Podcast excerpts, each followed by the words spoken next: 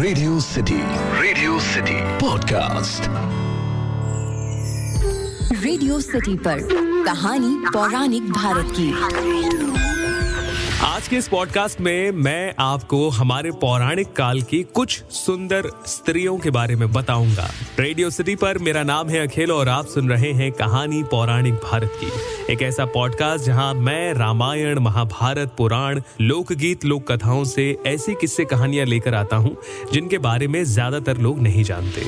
वैसे तो हमारी पौराणिक कहानियों में कई सुंदर स्त्रियों के बारे में बताया गया है, लेकिन इनमें से कुछ के बारे में आज मैं आपको बताने वाला हूँ। सबसे पहले हम लोग बात करते हैं मोहिनी की। तो मोहिनी विष्णु जी की अवतार है। समुद्र मंथन के दौरान जब अमृत कलश निकला और उसे पाने के लिए देवताओं और दानवों में लड़ाई होने लगी, तब विष्णु जी ने दैत्यों को चकमा देने के लिए स्वयं एक खूबसूरत महिला का रूप धारण किया और समुद्र से प्रकट होकर आई। विष्णु जी के इसी रूप को मोहिनी के नाम से जाना जाता है। पुराणों में बताई गई अन्य कहानियों के अनुसार इतनी खूबसूरत महिला को देखकर दैत्य कलश भूल गए और मोहिनी के रूप को निहारने लगे। दैत्य और देवता दोनों को इस बात की भनक ही नहीं लगी कि मोहिनी के रूप के पीछे स्वयं भगवान विष्णु है। इसके बाद आगे जो हुआ, वो सभी जानते हैं। मोहिनी अवतार में विष्णु जी ने देवों को अमृत पिलाया और दैत्यों को इससे वंचित रखा। मोहिनी के बाद एक और सुंदर महिला, जिनके बारे में हमारे पौराणिक काल में कई कहानियाँ हैं, उनमें से एक है अहिल्या। रामायण के अंदर देवी अहिल्या के बारे में बताया गया है। अपने नाम की तरह ही इस देवी की कहानी काफ़ी अलग है। कहानी के अनुसार श्री राम जब वनवास के दौरान एक पत्थर शिला से टकरा गए तो उनके पैरों से छूते ही शिला एक जीवित महिला में बदल गई। इस महिला का नाम अहिल्या था, महर्षि गौतम की पत्नी। देखने में बेहद ही खूबसूरत और पतिव्रता। मगर अहिल्या की खूबसूरती पर देवराज इंद्र की बुरी नज़र पड़ गई और उसे पाने के लिए देवराज इंद्र ने चाल चली। देवराज इंद्र ने एक अन्य देवता के साथ मिलकर ऐसा भ्रम उत्पन्न किया जिससे महर्षि गौतम को ये लगा कि सुबह हो गई है और वो प्रातः काल की वंदना के लिए अपने आश्रम से निकल गए। इसी दौरान इंद्र गौतम ऋषि का रूप धरकर अहिल्या के पास आए। गौतम ऋषि जब प्रातः काल की वंदना कर रहे थे तो उन्हें अचानक ये समझ में आया कि ये किसी तरह का भ्रम है और सुबह नहीं हुई है। और इसी के चलते वो वापस आश्रम में आए, जहाँ उन्हें देवराज इंद्र दिखाई दिए। अहिल्या को देवराज इंद्र के साथ देखकर उन्होंने देवी अहिल्या को श्राप दिया कि वो एक पत्थर की शिला बन जाएँगी, और जब श्री राम के पैर उस शिला पर पड़ेंगे, तब उनका जीवन उन्हें वापस मिलेगा। अहिल्या के बाद कहानी आती है तिलोत्मा की, जिसे सचमुच स्वयं भगवान ब्रह्मा ने बनाया था। बताया जाता है कि ब्रह्मा जी ने दुनिया भर की खूबसूरती से तिल तिल सुंदरता इकट्ठा कर तिलोत्मा को बनाया और यही कारण था इनके नाम का। स्वर्ग की एक अप्सरा थी तिलोत्मा। तिलोत्मा से जुड़ी कहानी के अनुसार भगवान ब्रह्मा ने दो असुर भाइयों, सुंद और उपसुंद के बीच में लड़ाई करवाने के लिए तिलोत्मा को बनाया था। दोनों भाई हमेशा एक दूसरे के साथ रहते और इसी कारण उनकी शक्ति बढ़ी रहती और उन्हें कोई हरा नहीं पाता।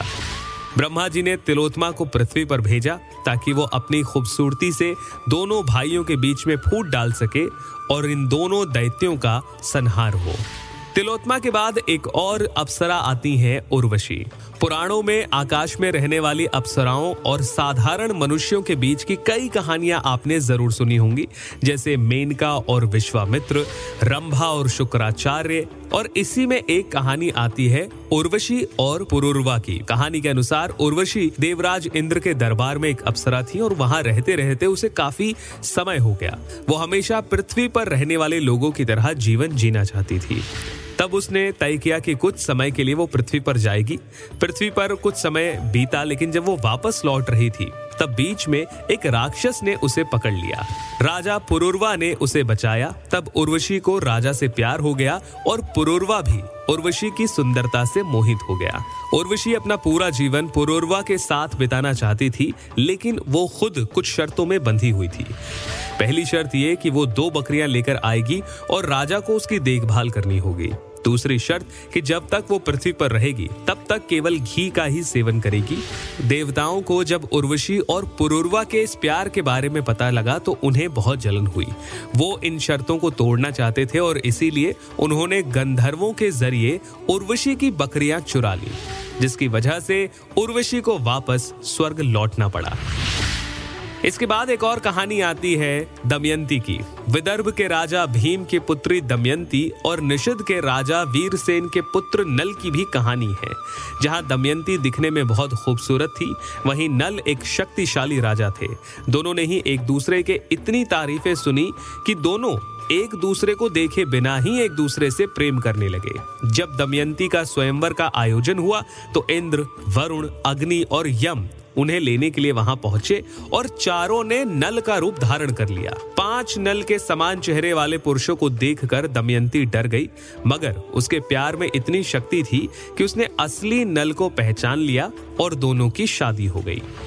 तो ये थी आज की कहानी, जहाँ मैंने आपको हमारे पौराणिक काल की कुछ खूबसूरत, सुंदर महिलाओं के बारे में बताया, जिनका नाम था दमयंती, उर्वशी तिलोत्मा, अहिल्या और मोहिनी।